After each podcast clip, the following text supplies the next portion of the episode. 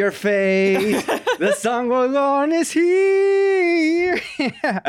we're back at it, and this time we're joined by a film music evangelist, writer for NPR, LA Times, Washington Post, The Ringer, everything. Oh my God, it's Tim Greiving. What's up, Tim? Hello. So happy to be here, and thank you for my proper introduction as a film music evangelist, which is what I like to call myself. Tim, we are just so excited to have you on the pod. We were just chatting before we started recording, and you were sort of one of our kind of like aha moments when we launched the song Will Go On, and having someone that we've sort of admire who's really big in the space of film music be like, hey, like I'd be down to a pod, and we were like, whoa, sure. Can't believe it took this long, but we finally have you here. Happy to be here. I'm, I'm glad we didn't hop on it too quickly because my joke to you on Twitter was about that Beethoven 2 song, which it had just come on like shuffle, and I, I was laughing at how stupid it was. It's, you know, a Dolly Parton duet about a dog. I would have enjoyed talking about that, but maybe not as had much passion for it. Just laughs, kicks and giggles. No, but that, that was the thing. That was like he gets it. He gets it what this podcast is about. It's Totally. about Beethoven too, and why Dolly Parton made a song. You know, like that's uh, some of the weird corners we cover here. Like I keep saying, the soundtrack paycheck makes musicians do a lot of weird stuff, and we are gonna shine a light on all of it. Having said that, Tim, like I said, we follow your work for a while, and when I reached out to you to have you in the pod, I was like, what's Tim gonna pick? I have just have no clue. And you came back with two songs. One made complete sense given your appreciation of film scores, but the other was The Never Ending Story. And it was a complete surprise. So I want to ask you, why did you pick this song, The Never Ending Story? I love it, first of all. Undisputable banger. And I love this movie so much. Mm-hmm. I think this might be my favorite children's movie ever made. Came out in 1984, which is the year I was born, mm-hmm. so I didn't see it in the theater, but I grew up with it. Had the soundtrack, have rewatched it and re-listened to it millions of times in the last 40 years. And it's funny. It is funny too. It's not a straight up masterpiece in the sort of classical sense but it is just truly great and infectious. And uh, I, I could probably talk about it for a long time. So those are my reasons. Great news for us. All right, Tim is gonna join us back on the song discussion, but Sophie, we couldn't talk about the song without. No, you know what I'm gonna say. I do. It's Creator, of the movie. Alive! It's alive! It's alive! And no way, shape, and form can we talk about the movie without your masterful setup, Sophie. All right, well, let's just jump in then. The Neverending Story is a 1984 German American fantasy film written and directed by Wolfgang Petersen and is the first in the Neverending Story film series. Wait, series? You mean one, two? Trilogy. Oh. There's a third. yes. It is based on the 1979 German novel of the same name by fantasy and children's fiction author Michael Ende, which I'm just going to start off and say there are a lot of German names that I'm about to read. I apologize. We need like an AI tool for us to just pronounce names for us on the. On I the- think so. Yeah. Like learn your voice, learn our voices, and just like pronounce. so the I can just plug it in. Yes. Yeah, exactly. uh, the film stars Noah Hathaway, Barrett Oliver, Tami Stronach, and Alan Oppenheimer as the voice of Falkor and Gmork, among others. Here's a quick plot summary. When 10 year old Bastian hides in a bookstore to avoid some bullies, he finds a book called The Neverending Story. Bastian reads the tale of a land called Fantasia, which is slowly being devoured by the Nothing. Fantasia's ruler, the childlike empress, is sick, and the young warrior Atreyu sets out on a journey to find a cure and defeat the Nothing. As Bastian continues to read, he suspects he may be becoming a character in the story. Okay, here comes another name. Producer Bernd Eichinger. How'd I do? I'm not sure. Who went on to become a founding member of Summit Entertainment, by the way. Saw his children reading the novel and they urged him to make a movie adaptation, so he acquired the rights. I wonder. We should do a deep dive of movies that are made by executive kids, and Yeah. they just like, sure, whatever. I'm rich. Let's Uh-huh. do that. Yeah. Initially, Helmut Dietl signed on to direct. He usually did short films and comedies in Germany, but he realized the film was going to be too big of an undertaking for him once the characters and the sets started being built. Uh, so they called in Wolfgang Petersen, who agreed to direct. Author Michael Ende was initially excited to adapt his work, and he worked with Petersen on the script. The collaboration didn't work out, though. Uh, Petersen rewrote the script with Herman Weigel. Ende was enraged. He hated the script. Petersen chalked it up to a misunderstanding of the adaptation process. Here's a quote from Petersen. He said, The bottom line is, he could not really understand the process of making a two hour movie from his big and very, very rich book. He didn't understand it, and he didn't want to understand it. So shots fired a little bit at the end there. And it makes sense because Ende actually took him to court. He was trying to stop the production, but he was unsuccessful in his efforts, as we know, because we're here talking about the movie that they made. The movie had a three month shooting schedule, which expanded to a year because of Petersen's commitment to his vision for the film. Dang. I know, is- I know. Whew. And the movie cost approximately 27 million in US dollars, and at the time that made it the most expensive German film. The film grossed 20 million in Germany, bringing in 5 million viewers, a feat rarely achieved by German productions at the time. The US wasn't quite as favorable, the reviews were mixed. Roger Ebert gave it 3 out of 4 stars, praising the visual effects and the world of Fantasia. I mean, that's good for Ebert. That is, but um He's not gonna give it four out of four. well, Gene Siskel, however, said that the visual effects were terrible.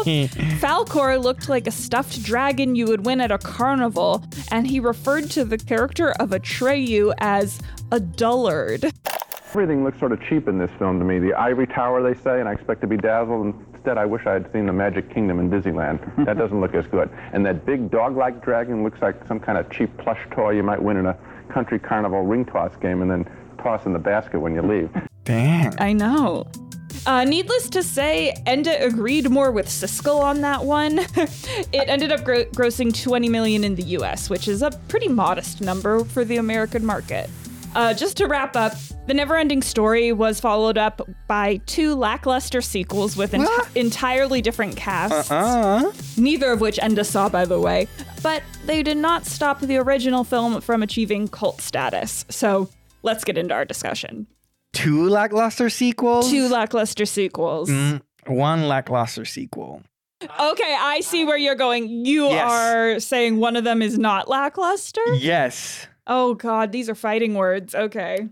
So something tells me, based on the plot of this movie, the character, this was a jewel amongst Sophie's like childhood movies. I can see how you would think that because I was a fan of all of those 80s fantasy movies that sort of leaned in a darker Return of the Oz, you absolutely love Oz, that. yeah, I love But also, it. you're such a reader. Like I, I can imagine you like.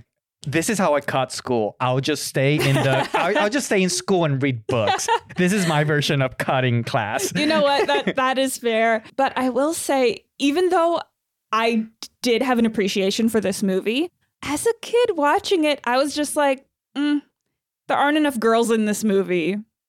Like the, the childlike a- empress is really the only girl character, and she just sort of sits in a room the whole time. Even though I liked what was going on here, loved Falkor, love all of the puppets and the practical effects and everything, you would catch me popping in the VHS for Labyrinth or Return to Oz or something like that, more than this one. But I do really appreciate the movie, and having watched it again in preparation for this, there were a lot of great things in it that maybe I didn't appreciate as a kid, yeah, how was your experience as a grown up, as a grown up. as an adult? Man, I I mean, it instantly brought me back to my childhood with that scene with the horse. Oh man, I think that that scene is responsible for giving everybody anxiety. This is the scariest movie of all time. this is the scariest movie of all time. I rather, if I have a child and they're like six or seven, I rather watch Goodfellas with them than show them this movie. Like this is more traumatizing. This honestly, to me, I'm not, I'm not joking. This was the scariest film I saw as a kid. Either this Okay, so you you did see it as a kid. I, I saw it as a kid okay. It traumatized me but again in that sort of like i'm scared but also captivated i need to keep watching Right. if it would come on on hbo i wouldn't be like oh away i'd be like oh i'm gonna watch this but Mm. uh-oh the, the wolf scene is coming Oh, I was not scared of that wolf. I think it was because I loved dogs. i so was scared much. of all of it all of it sophie all of it That's fair. That's even fair. even falkor who is like the coolest has like an element of like uh, I don't know.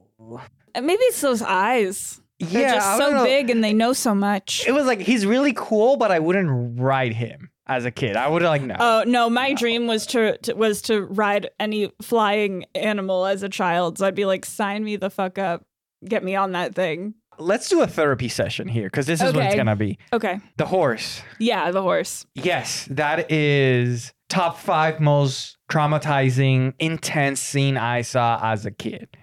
Artax! Fight against the sadness, Artax! Artax, please. You're letting the sadness of the swamps get to you. That is up there with like Old Yeller for me.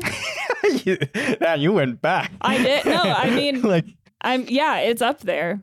So I had it in my memory, and I thought that that scene came closer to the the end. You know, it, like Atreyu's lowest point, we would have this horse death, but no, it's like really soon into the runtime of the movie. I was not prepared. it's something about the horse that makes it 10 times more traumatizing.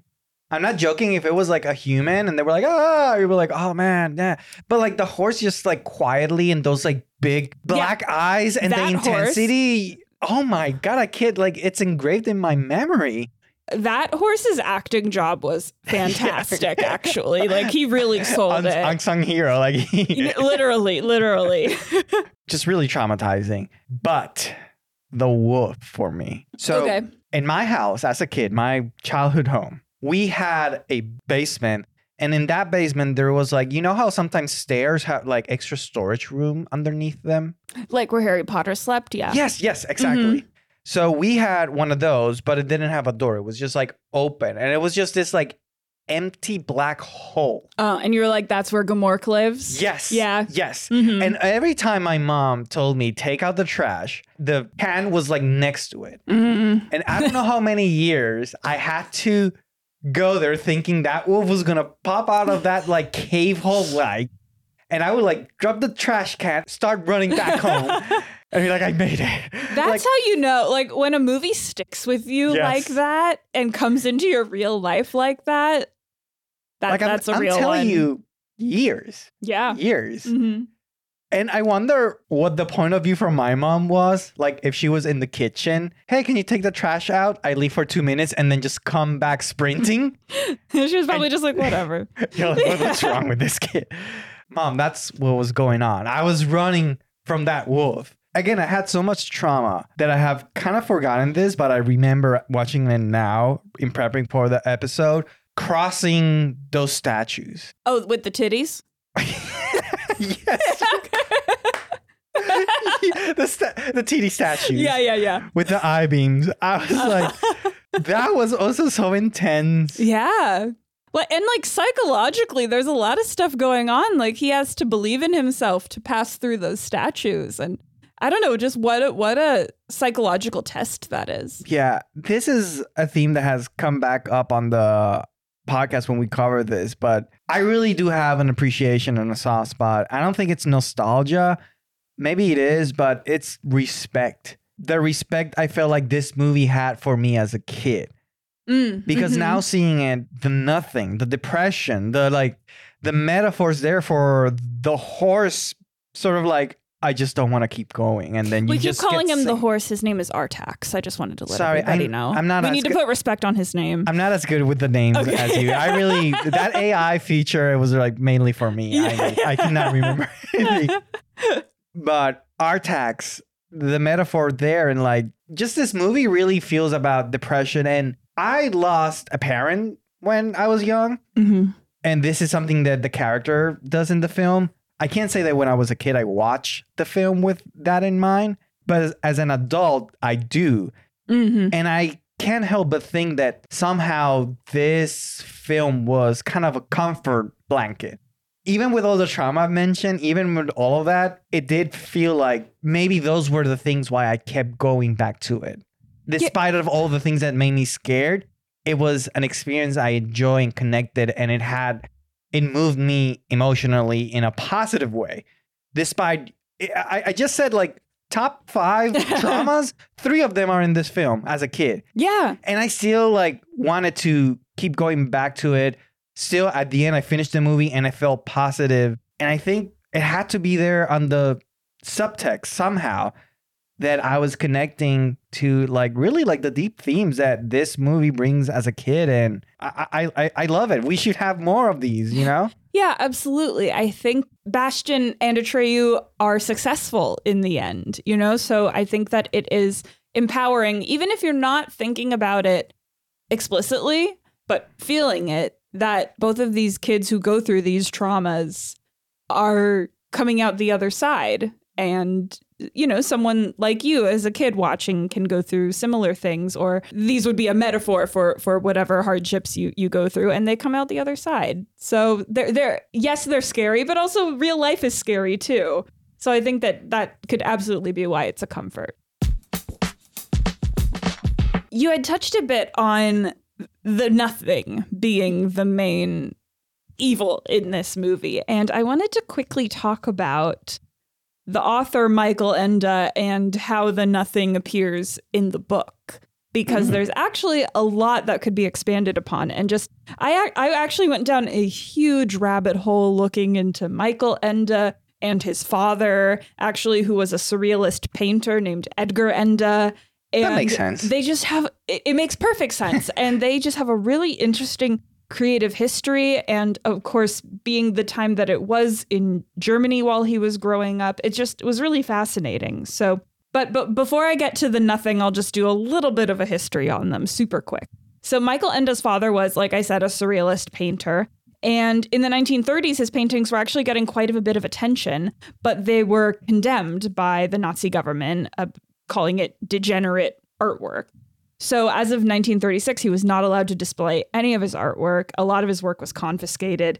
And the Ende family was having these artistic and philosophical discussions, and they all had to be kept in secret. So, Edgar was called to serve for the Nazis in 1940, and he called this period the worst time of his life. And while his father was away fighting, uh, Michael was inspired to begin writing. This was his first time actually putting pen to paper after witnessing the Hamburg bombing, and that's when he wrote his first poem. So a lot of Michael's creativity is a response to the the trauma of war.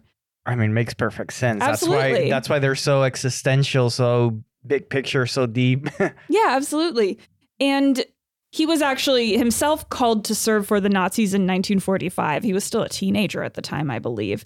And um, he actually tore up his call up papers and he joined a Bavarian resistance group in Munich. So he was firm on where he stood on the, the politics of the of the time. So in the book The Never Ending Story, the nothing is very representative of not just the war, but also of the the politics at the time. So in the book, the creatures throw themselves into the nothing in in a frenzy. As it says in the film, the creatures go into the nothing, they become lies in the human world, which I think is super Dang. super interesting because Ende knows firsthand how powerful lies can be, having survived the the takeover of an authoritarian regime. So he knows what it's like to have your world destroyed not just by Yeah. by bombs but also by lies. And that would have been really good visually also from a movie. Like characters you like or think look nice as a kid and then they're just throwing themselves at the nothing. Yeah. Yeah. So uh, this is definitely a metaphor for people backing the the Nazi regime. And as the book continues, the movie is actually only the first half of Ende's book, which is partly why I think it was so hard to adapt and why he had a hard time understanding why we were cutting the, the book short. But so uh, as the book goes on, ba- Bastian is basically he's he has this self-loathing and lack of confidence, which is touched on in in the film. But uh, when they ask him to call out the Empress's name at the end, he just can't believe that him of all people could could save Fantasia. So in the second half, he starts making these wishes, and with every wish that he makes, he loses part of his memory. So like he wishes to become more attractive and you know more confident. So so this movie is really only the first half of the book. Actually, in in, in the movie's sequel, it's inspired by the second half of the book. I wouldn't say it. They're really going for a retelling, but in in the first half, Bastian is overweight and he's bow legged and he wishes to make himself tall and athletic. And this self loathing and, and his lack of confidence is shown in the film because he just can't believe that the childlike empress would ask him mm-hmm. to give her a name, ask him to do Yeah. it. He just can't believe that he would have the power to do that. So, as he makes these wishes in the second half, he starts to lose his memory. So, he wishes to change all these things about himself, and then he starts to forget. That's such good writing. It is. Think about it just from from like a concept. The more you wish for stuff you like, you lose part of yourself. memory part yeah. of yourself. Like, god damn. Yeah, and and further to go on with this Nazi Germany theme that's going on, Bastian turns on his friends. Atreyu tries to stop him and, you know, say, hey, you know, this isn't you. Bastian gets rid of him. He surrounds himself with yes men. And he nearly crowns himself the ruler of Fantasia. And this is a direct reference to authoritarianism. And here is a quote from Michael Ende about the book, which I found really interesting.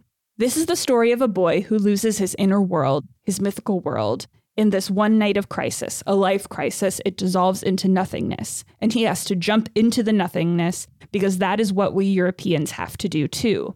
We have succeeded in dissolving all values, and now we have to jump into it. And only by having the courage to jump into this nothingness can we reawaken our own innermost creative forces and build a new fantasia, i.e., a new world of values. So, again, going back to the nothingness, not only is it the authoritarianism, but it's also what is left after the war when Europe and Germany specifically in this case has to rebuild. Like they have to make a new Fantasia. And hearing all of this makes me really want to see this, watch the sequel Okay. because I re- I watched the sequel a lot as a kid. I remember, but I really haven't seen it since. And I remember I liked it. I I thought the the plot was good, the performances were good, the villain was good. The woman, she also like has I don't know, just a phrase that was like intense, and I was like, oh, you know, it definitely scared me too.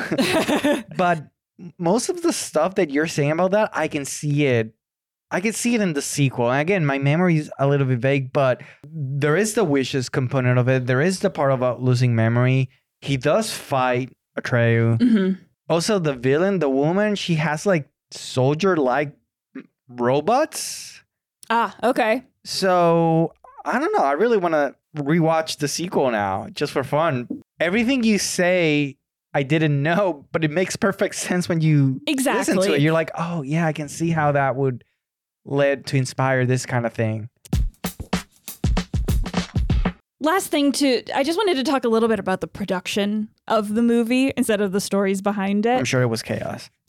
yes, it seems like it was chaos, but also I know that you are a big fan of practical effects.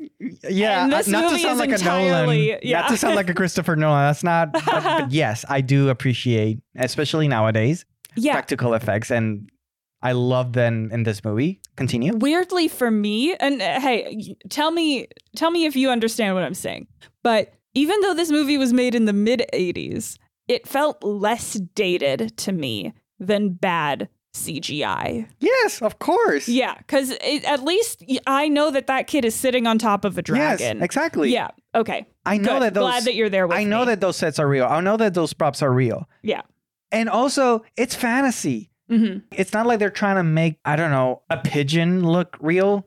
And I know, like, oh, that's a pigeon. I don't, pigeons don't look like that. It's like a monster made of rock. right they did an excellent job Like, with these there's no puppets uncanny valley. yes Is that that's the only thing I have. So I I love that approach. I know I, that that's one of the best things about this movie. Yeah, definitely. And then just to close us out, I have a fun story featuring your, well, not your favorite guy, one of your favorite guys. Petersen knew that he had a great German movie on his hands when they finally wrapped everything up. But he hmm. was worried how the film would play for a North American audience because this is a co production after all. So he got some help from the master, Steven Spielberg himself. Man, he he Spielberg was in such a run back then. Like he was such an omnipresent film. That there's so many stories of like just ask Spielberg for advice. And he's just like, sure, man, whatever you want. And he's like, I'll just sprinkle some of my magic here. Yeah. So Spielberg was a fan of Petersen's film Das Boot. uh, it, I'm not sure what that means in English, but he helped Petersen by recommending a couple of things. So here's how you turn a German movie into an American movie. Take notes. One, he said, raise the volume on some of the creature noises. Okay, interesting. He also trimmed the movie down by seven minutes. And that's pretty significant when you have a what was essentially a locked movie because that version came out in Germany already. So they had a locked version. And uh, so that obviously changed the pace for the American version. And then to show his appreciation and say thank you, Petersen gifted him with the Auryn. That's the amulet that Atreyu wears in the film. Is that the coolest prop from It the kind film? of I think I think so. Like if I I don't know, maybe that lady had Falkor in the basement. You saw that? in I saw that photo. Yeah. I don't know no, what- not gonna lie, that ruined Falkor's ma- majesticness a little bit for me. You know, to me, it was sort of like post-traumatic stress disorder Mhm. with the whole like, oh my god, there's a face in the basement. It does Oh, happen. Imagine if, if- like, imagine if oh it was Gmork instead. God, you would have like- shit yourself. yes. um, and then just to close up the story, Petersen was able to return the favor and he helped Spielberg with location scouting when he was in pre-production for Schindler's List. So it seems like they just are just a couple of director buds helping each other out. I'm telling you, there's so many stories like that where Spielberg just comes in and be like, the Facebook drop da. You know, Yeah, that's what he exactly. does. You know, Exactly. He's just doing that for films all across town. It's Yeah. just fucking legend. All right, I know we could keep going on this, but we have very a pressing matter at hand to discuss, and that is the song for this movie from Limahl, Never Ending Story. And our guest Tim Greiving will Yes. join us back then. We're gonna deep dive into perhaps what is most famous about the movie. It could be its lasting legacy. It could be. Yeah. All we'll right. see. We're to take a quick break. We'll be right back.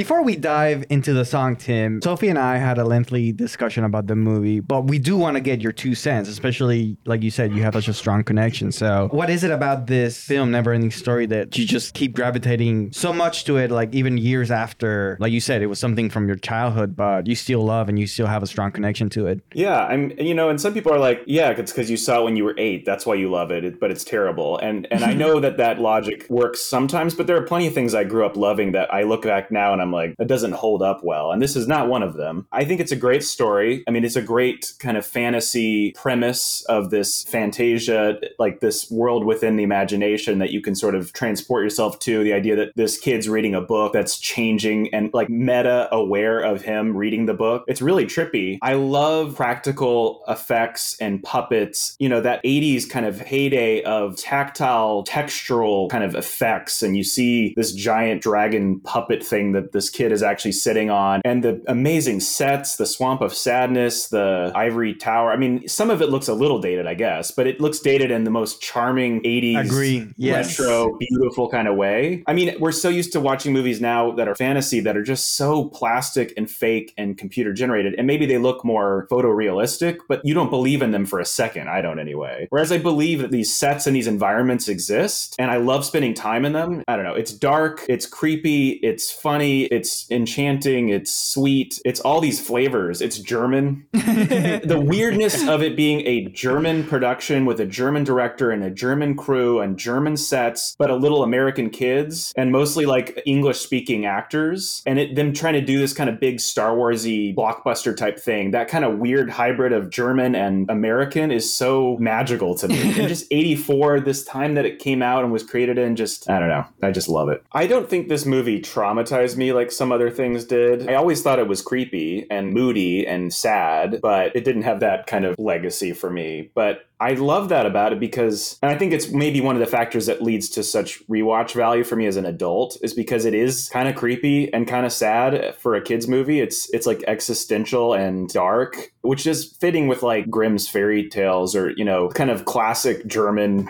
or you know European fairy tale fantasy literature, it should be kind of scary. It should be a little disturbing. Well, then, having said that, do you remember what are your three moments as a kid? Was it Jelly in the uh, Chocolate Factory? Willy Wonka, sorry, Willy Wonka. The one that I always think about, and it's not a kids movie, but Vertigo. I saw that as a kid at night, late at night. The last scene, spoiler alert for this 1958 film, but the nun comes up the stairs of the bell area, and she's just in shadows, and it almost looks like she's like levitating upward, and she's like, "I heard voices," and then you know, lady falls to her death. I, I had nightmares about that, which is funny, but I can't remember any others. I, I'm sure there were some, but Return to Oz. Return to Oz was was traumatic. Oh my Oh, God, that is- Sophie, the floor is yours. I just bought that on Blu-ray. It's one of my favorite movies. I was always a little bit more inclined toward the dark movies anyway. Maybe part of the electroshock therapy was lost on me in the beginning, but I I genuinely love that movie. I do too. Yeah. That's one of my favorites. And it's in the same lane as Neverending Story for me of this period of time with all these practical things and puppets and stuff. Oh, the music in both of them is so good too. Yeah, the Yeah. score, Return to Oz, the score is really Yeah. good. Well, I'm glad we got your two cents in, Tim. But Sophie, you gotta get us started with the song deep dive. You're right, us- I do. You gotta take us for a ride with your song setup. All right, here we go.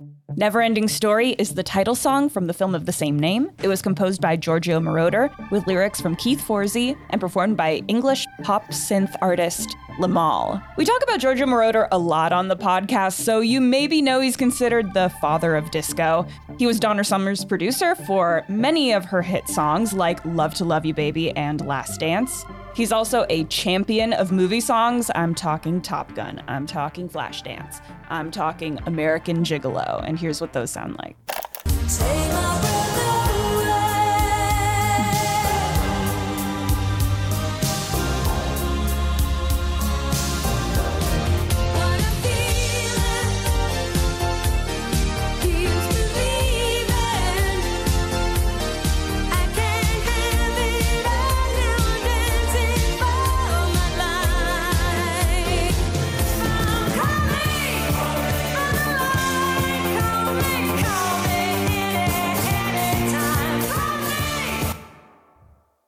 Remember the other Giorgio Moroder episode we did, but he made our soundtrack Mount Rushmore. He currently sits on top of uh, on the on, on it. Yeah, and I think he's gonna stay there. Yeah. In that podcast, we talked about how "Call Me" was like the first like a movie song sample of like becoming a marketing vehicle for like market the movie. Definitely. Okay, so let's talk a little bit about Limahl. Limahl is the stage name for English singer Christopher Hamill. It's actually an anagram of his surname, which uh, for the longest time I was like, what is this name? Uh, so, okay, finally it makes sense. Uh, he was the lead singer of the band Kajagoogoo starting in 1981. He met Nick Rhodes, who's the keyboardist for Duran Duran, and the two collaborated on a song that became Kajagoogoo's debut single, Too Shy. You're too shy, shy. Hush, hush, I do Too shy, shy. Hush, hush. That is, hush. That is such an earworm. Oh my I know god. that's like my brain is at clip on bloop right now. Honestly, honestly. Okay, so that song went to number one on the UK singles chart. It swept the top five in multiple European countries, and it made top five on the US Billboard Hot 100. Their subsequent quits were Ooh to Be Ah and Hang On Now.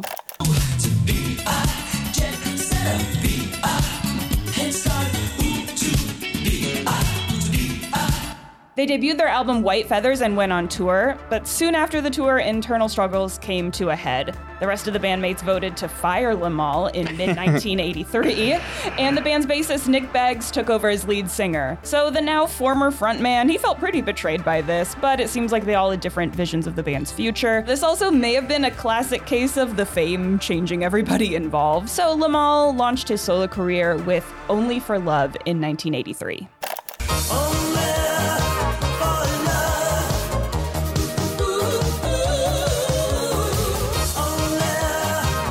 Okay, now it's 1984. The German version of Neverending Story is out in theaters. Director Wolfgang Petersen wanted to add different music to the American version because he was worried that the movie was feeling a little too German.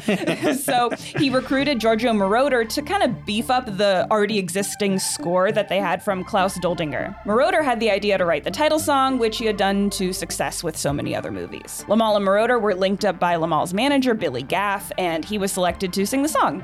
Beth Anderson's accompanying vocals were added later on, though she is uncredited on the song. You may know Anderson, though, from her song Dance, Dance, Dance, which was featured in Scarface.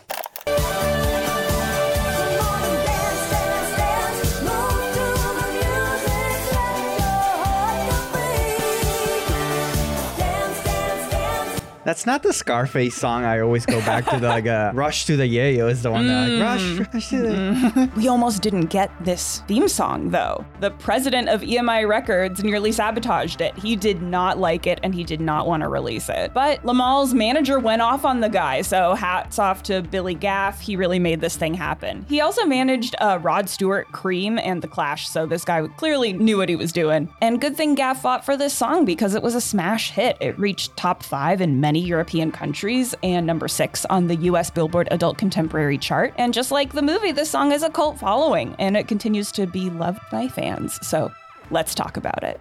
Woo! Good job, Soph. Let's go. Tim, as tradition, we gotta start with the guest. So we know you picked the movie. You talked about like your strong connection with the movie. What about the song?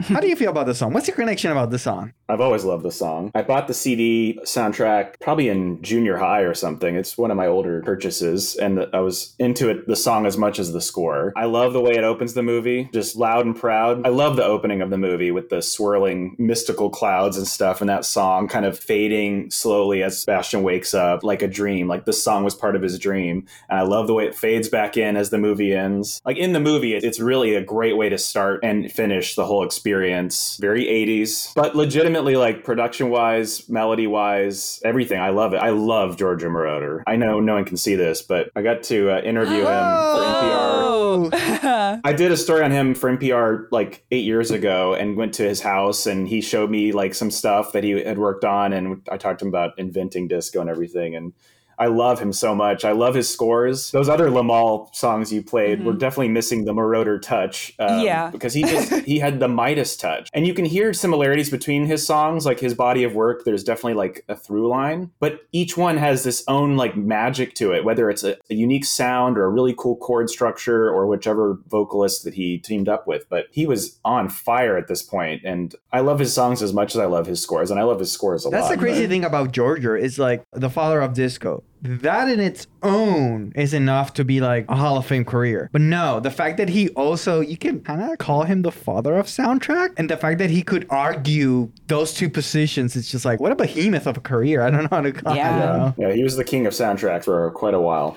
So you said you love Return of the Oz. So I know that you have strong connections to like movies and stuff like that. But the music, you're always hard to pinpoint on your music taste. that's Uh, fair. So I want to hear what's what's what's your connection to the song? Like, is this something you had on repeat every once in a while, or no? Not so much. I feel like my main connection to this song was popping in the VHS and having it play through that beginning. I will also cop to fast forwarding through it occasionally, but when I was a kid and now I know better, now I'm wiser. I really dig this song. And, you know, I know that we're definitely going to discuss this later, but Stranger Things really brought this back to the forefront a couple years ago. I think all of us who were so wise to it then were having our moment with this song again. So that really brought it back for me. I mean, so let's let's go there. Tim, how did it feel seeing a song you have such a strong mm-hmm. connection that you might have also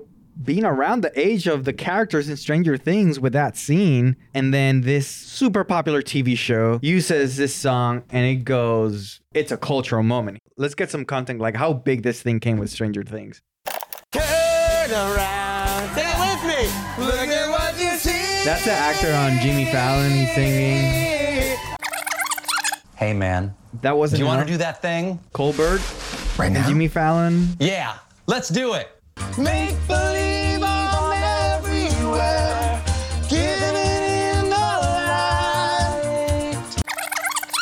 Another Stranger Things star, Millie Bobby Brown, is getting in on the fun too, using the hashtag Never Ending Challenge and showing off her dance moves. In her face, the mirror of your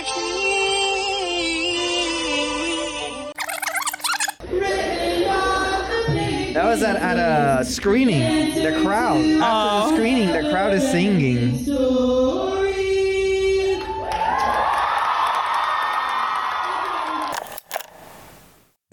Tim, how did it feel? Like, You know, it's funny. I feel like a possessiveness about these things. So when I see people like jumping on the bandwagon so late, like they just discovered it, it's a mixed feeling. I'm like, good for you all, but you know, come on, I've been here since 1984. like, you acting like you just discovered this uh, hidden treasure when it's been right out in front of you all along. But no, I'm glad. I, I can't, I can't feel anything other than gladness that uh, so many people were exposed to the song and hopefully the movie and enjoyed it. Yeah, and a new generation as well, who maybe didn't grow up seeing the movie. True. did you hear the actual? I think in the album there was a Stranger Things version of the song. I heard it within the context of the show. I don't know if I listened to the album. Here's a little bit.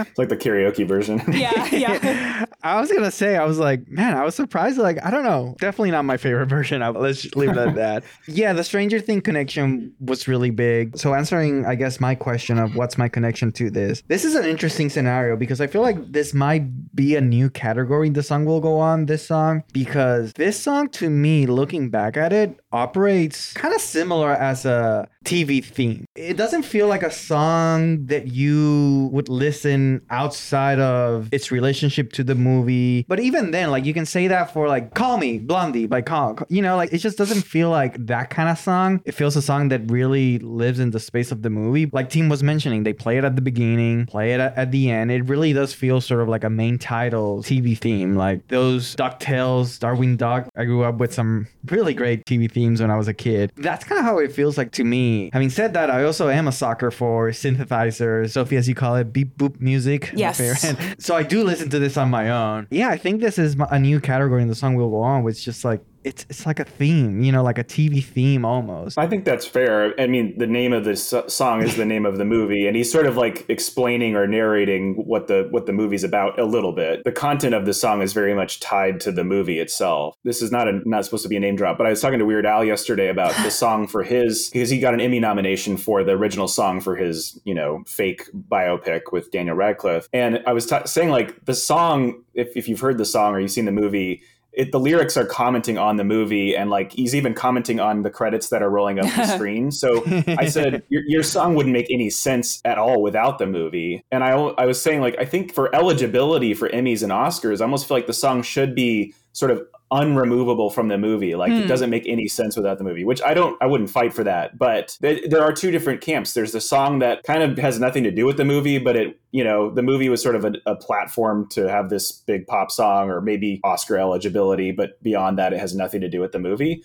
And then there are songs like this that like it makes sense without the movie but it really kind of needs the movie to give it any kind of context. But i will argue just as a song production wise vibe wise melody wise, chord progression wise, I think it, it's something I do listen to just for fun, just like I do with most of uh, Moroder's songs. So, do you want to talk about your guy, Forsey? Sure. Yeah. Okay. So when we were setting up our schedule for what we were going to cover in season two, uh, we left a lot of it up to our guests, and we didn't realize that we are covering two Keith Forsey songs. So this was actually my introduction to the mastermind that is Keith Forsey, and I'm so glad that we get to highlight him a little bit. So he's the lyricist on this song, but we are also covering him in our Don't You Forget About Me episode. But I just wanted to give him some time because he is such a cool guy. So Keith Forsey, he began his career as a percussionist, playing in krautrock acts such as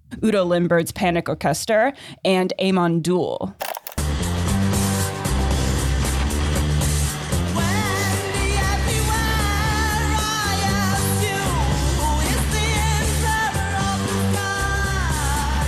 What a name, Amon Düül. Yeah. And anyone unfamiliar with this type of music, krautrock is a British term for an experimental West German rock movement in like the late 60s, early 70s, but Germans were more likely to use the term, and please forgive my pronunciation, kosmische Musik, which is uh, the name of a record compilation in 1972 that featured the likes of Tangerine Dream. So the movement went on to inspire the likes of Julian Cope from The Teardrop Explodes and David Bowie during his Berlin trilogy. So this definitely has cemented its place in rock history. But keeping all that in mind is really cool in contrast with the next moves in Forsey's career because he becomes a pioneer of disco as well. I don't know. I, I find that interesting because famously rockers kind of hated Yeah, disco right? at the It's like, time. yeah. Misguidedly, in my opinion. I think there's room for everybody. I just found that really interesting that he goes from this rock and into the disco movement. And he played for the likes of a personal favorite of mine, Boney M. Hell yeah.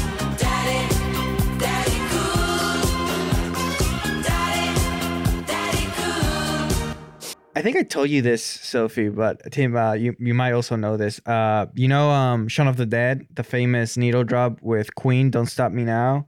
I heard an interview where Boney M, I think it was Daddy Cool or or Rasputin was Mhm. like the backup. If they couldn't get the rights to that song, they would have used uh, Boney M on that scene. That's funny. Uh, they use it in. It's either Paddington 1 or Paddington 2, though.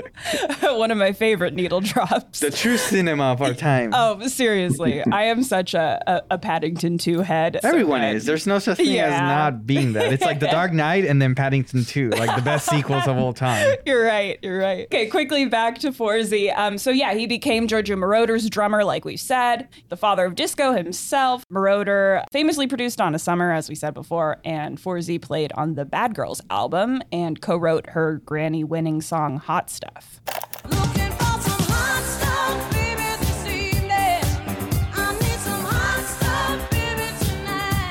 Yeah, seriously. And then uh, he continues to work with Moroder.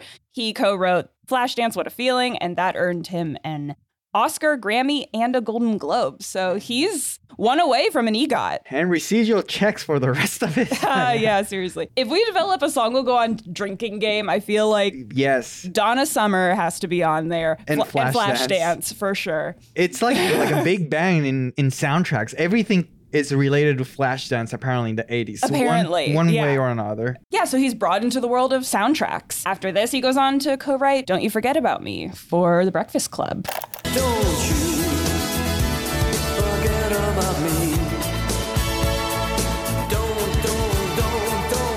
And then he's sort of back in the rock space. So I just found his career super interesting and I didn't even know who he was. And that's why I love doing this podcast is that we get to learn how all of these songs are connected under the surface. So many like unsung heroes in music, studio musicians. That that's one of the things we love from the song will go on. Like doing the research, we just like these legends of music that just have collaborated with so many artists, and you just don't know about it. Like uh, Keith Forsey, and there's so many. Tim, I want to go back to you, and I'm excited that you say that you love Giorgio Moroder? Because I do too, and especially like his work on soundtrack. I wanted to throw something your way and get your thoughts. As you probably know, I mean, you're a film music evangelist. His like influence over the 80s not just in soundtrack but in, in scores i feel like is huge. And i came up with one and let me know if i'm stretching here tim. Here is a little bit of giorgio moroder's score for the never ending story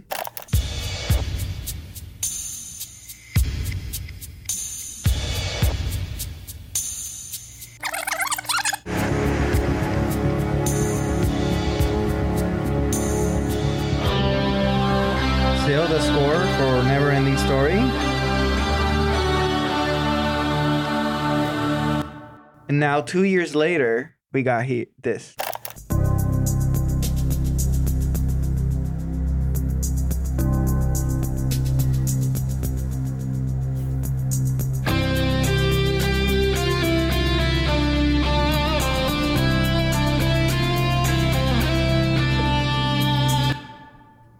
I don't know. I just could see you could clearly see the influence there. Yeah, and it's it's very direct too, because the composer Harold Faltermeyer, who did Top Gun, was a protege of of Moroder's, and they worked in the same little factory, so they were using the same gear. I think Faltermeyer probably wrote and recorded the score for Top Gun at the same, you know, with the same Mm. tools that that Moroder used for a lot of the songs. So there's definitely some some bleed over there. Both bangers though. Both bangers. Yeah. No complaints here. I mean, here's the crazy thing: the score for the part of the score that I played for Neverending Story is the Swamp of Sadness, like that really sad scene, and then kind of the same thing for the summer anthem of all time, Top Gun. It's like, how can the same thing apply for so different vibes? You gotta lay that screaming electric guitar over it. That's the answer.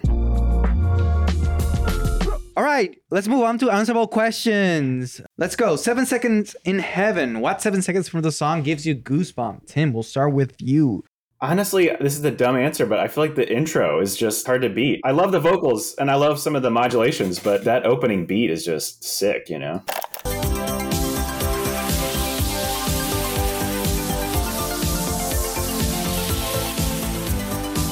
Hey, you're preaching to the choir. Openings are almost all the time my favorite seconds.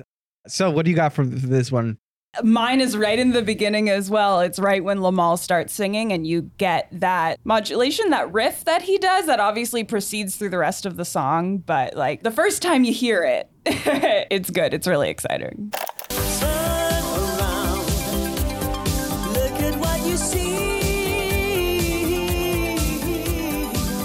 So obviously we go on to hear that many more times, but the first time is my favorite.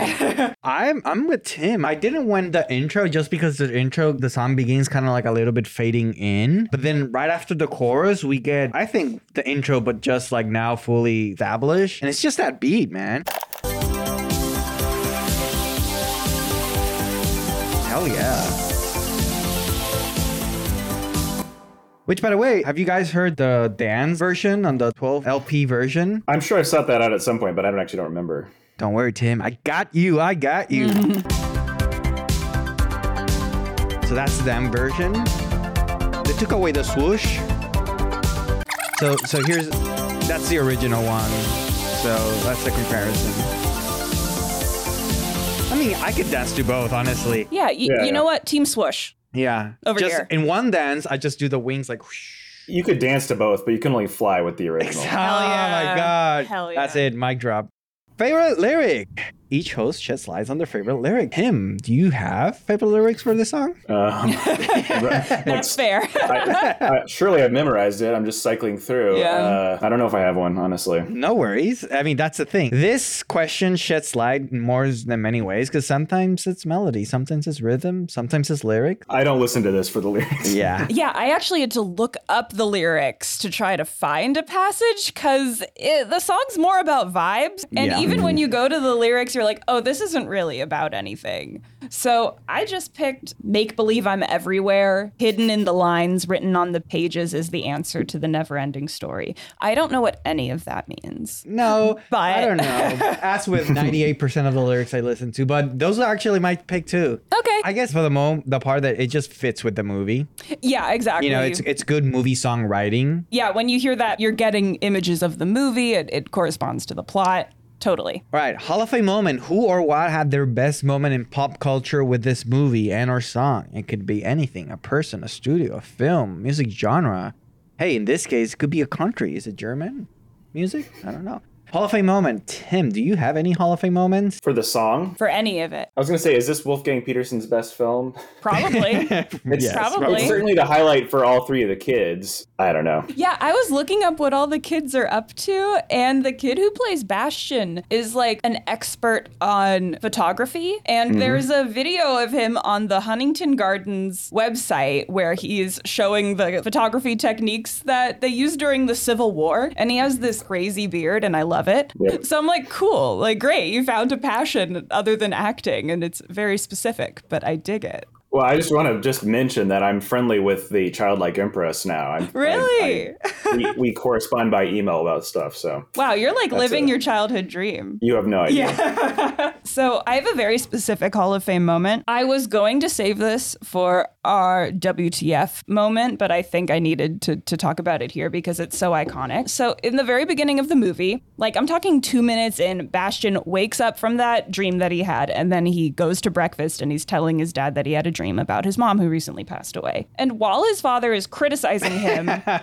for being upset about his mom's death, He's making the most baffling breakfast I've ever seen in my life. He is blending orange juice with a raw egg. And that I think is probably the most disgusting thing I could imagine. So I Googled it and apparently it was a thing. But yeah, so it was in like at Orange Julius, they made this until they couldn't serve people raw eggs anymore. And then they used egg white powder. Um, but anyway, Hall of Fame moment for worst breakfast ever in a movie. Is it Hall of Fame moment for weird hair? Limahl's hairdo? Well- in the 80s? I think a lot of people in the 80s would give you a run for your money on that category. I, I think his is uniquely bad. It is, yeah. Then the other one I have is honestly, think about it. Hall of Fame moment for a villain. Like shit, the nothing. Is the nothing like the biggest villain of all time? It's just literally existential dread. Nothing. Like non-existent. Like there's I mean, look, I'm still voting for Weird Breakfast Dad as the true villain of this movie. but yeah, like I discussed in our movie setup, this movie or the the book rather that this movie is based on is definitely a reaction to World War II. So the nothing is totally part of that. All right, uh, remix with today's current artist or band. Who would you choose to perform this song if the movie came out today? Tim, I know this Ooh. is probably the toughest one of all. I mean, sort of the obvious choice would be something like The- The Weeknd, which actually I kind of like that idea. I'm just going to go with my first hunch. He's got he's got a great voice. Mm-hmm. and I- he loves that kind of retro '80s synth vibe. So He also likes movies. Yeah, Like he, big movie he has buff. like a cinematography kind of aspect to his. That's a good one. Yeah. Yeah. So I've given this answer on another episode, and I think it's just because I am having a moment with her No. hit song. Yes, I am. Padum padum. I Oh, would pick on, Kylie Minogue. did you see that Did on I the steal documentary? yours? Did you, did oh, you steal man. it? No. Okay, here's another one. Uh, wh- what I liked about the Stranger Things version was that they kind of sped up the tempo a little bit, and I think it made it a little bit more listenable or a little bit more dancey, at least. So I know you played that dance one before, but I wanted more. So I looked up Neverending Story Club remix, and I found one.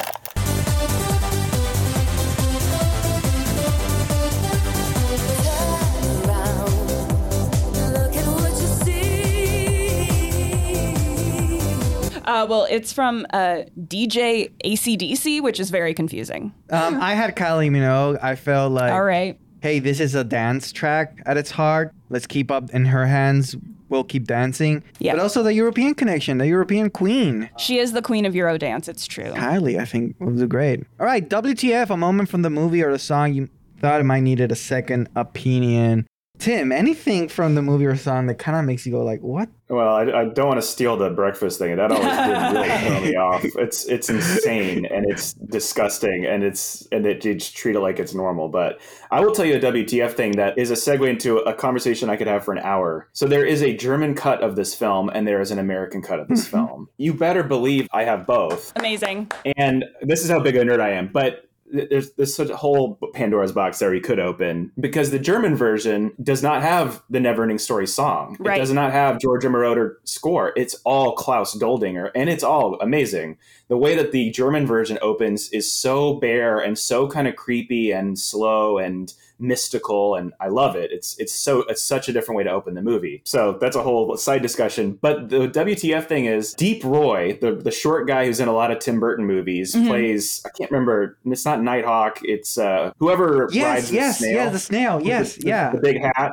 So he is dubbed in both versions. It's not Deep Roy's voice. He's Mhm. dubbed by two different American actors in in each version. Huh. And in the German cut, this is so crazy. He's voiced by someone doing like a very southern accent, oh. like a like a, tw- a twangy southern accent, and it makes no sense whatsoever with his character. And nobody else is dubbed by a different person, but Deep Roy is. So that's truly WTF. But I, I highly encourage people to seek out the German. I mean, of, what a way to Never pitch the. German cut. Like, I'm, I'm in. it's amazing. For the fans of physical media at home, I think it's only out in 4K Blu ray in the German version. So, uh, WTF, any? Yeah, it was the ending of this movie. I didn't remember that Bastian comes into the real world with Falkor to like fuck up his bullies. in, in New York. Yeah, and it, New it York is City. so like I feel like maybe this was a German ending. I don't know, but but in American movies, usually it's like you rise above the bullies and you decide you like stand up for yourself or whatever. And he's like, no, fuck you guys. Like that's the lesson I learned. It's a good lesson. My WTF is the sequel song. Yeah. What okay. happened? What happened? We had- Giorgio, what happened? we had? Giorgio again, and we got this.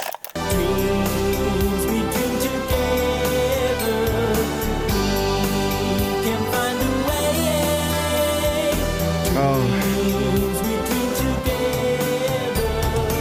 Tim, I see you shaking your head. I have to go to you. The beginning of the end for Giorgio's dominance, I guess, with that song. Yeah. That's awful. Uh, I I do actually like the sequel. Uh, I mentioned it on a movie discussion. Uh, I liked it, but just the song, it's like, come on. All right, we we we gotta go. Still three quick questions. Uh, Tim, is this a car song? No one can define it, but everyone knows when they hear it. Is this a song to listen to in the car? Absolutely, 100%, no question. So My gut says no. I think I need more pump up music in the car. this doesn't pump you up It like does- to fly. Like I can't I keep Fal- thinking. is it- Falkor. Falkor. Falkor. Your car is Falkor. Yeah, this is a traveling song. Okay, Yeah, you all go. right. You've convinced me. and then you extend your arms through. Uh, open the window, extend your arms, and you go ah, and then run over your bullies. yeah, yeah, yeah, yeah. Yeah. right. And, and crank up the bass. yeah. Our Patreon submitted a question favorite 80s movie song. Ooh. This is submitted us by Patreon. Tim, what's your favorite 80s movie song? If it's not this one, it sounds like, but No, I there's so many, and and this would be way up there. Wow, that is really tough. But you know what? I am gonna maybe just kind of go with my gut and say "Take My Breath Away" might be my mm. ultimate '80s song. Also, Georgia. Giorgio, our guy. Can't believe they left it on the sequel, but that's another podcast. Sophie. Yeah, this is really tough. I mean, the other Keith Forsey hit, Don't You Forget About Me, is absolutely up there. But if I'm going with what my heart says, it's going to be another weird 80s fantasy movie. It's going to be Magic Dance by David Bowie from Labyrinth. Yeah. Good choice. Yep. We're both Bowie fans. Tim, that's a recurring bit. How do you sneak in David Bowie? Oh, Sophie yeah. found two ways in this podcast. So, For the drinking game. yes. Bowie teamed up with Moroder, so Yes. it all connects. Weird Science. We covered it on the pod. Uh, Weird Science is one of my favorite songs. Uh, after doing the pod and listening to it 15 times, I still listen to it almost on a weekly basis. I don't care. I love it. We're Science. It's a good one. Yeah. Oh, also, um, while we're plugging, um, we did an episode on Cat People. If you want to hear that David Bowie and Moroder episode. Last question. Will the song go on? Will this song live and continue to be part of pop culture, Tim? To borrow the title of the song, this song is never ending. It will go on forever. We got a writer among, well, well two writers, but yes. If you had asked me a few years ago, I might have said no. But Stranger Things managed to bring it out and introduce it to a new generation. I mean, I, you, I really have to say, yes, the song will go on. I think so. I Yeah. think we'll get the Disney Plus Never Ending Story series soon. Oh no, And- I want. Sorry, I was about to say HBO, but the Max version. Oh, the Max original. yeah, yeah, yeah. series. No, I want. We're gonna I, get I want to see the weird stuff. some origin story, and the first question is like, who's gonna do the song? For sure, the song will go Yes. on. Yes. Tim, we want to thank you so much for coming on the pod. It's been a blast. Silly question, I guess, but where can people follow your work in all the multiple places? Well, I yeah, I'm a freelancer, so I, I'm not. I I don't have one home, but I do put everything I, I produce on timgreiving.com, which is spelled G R E I V I N G, not like the way it's supposed to be spelled. it is a German name, so uh, it fits with uh, the story today. But yeah, I, all my radio stuff, all my print stuff, all my web stuff goes on timgreiving.com, and I'm half active on social media, so don't bother with that. People listening, if you can tell, Tim gets amazing interviews and they're great. You should definitely check them out. We follow his work for quite a while, and man, it's surreal to have you here on the pod. We're so thankful, bud. we gotta get you back. The other, I, I, we talked about the other one you picked. I'm just gonna give it a heads up. It was somewhere in my memory, John Williams, which makes perfect sense. That's what I thought you would have picked, like something along those lines. I will have a lot to say about that, so I look forward to it. I'm still casting my vote for the Beethoven 2 song. So just putting you that out. Just putting that out there. That'd be fun. All right. Thanks so much for joining us, Tim. we really you. appreciate it. The song Will Go On is written, researched, and produced by Sophie Matano and Paolo Grassini. Theme music is composed by William Russell. Consulting producers are JP Lee and Jonathan Fisher. Recording, editing, and mixing by Sophie Matano and Paolo Grassini. The Song Will Go On is a Gigawatts podcast. You can find Gigawatts on YouTube and on Instagram at gigawatts underscore YouTube.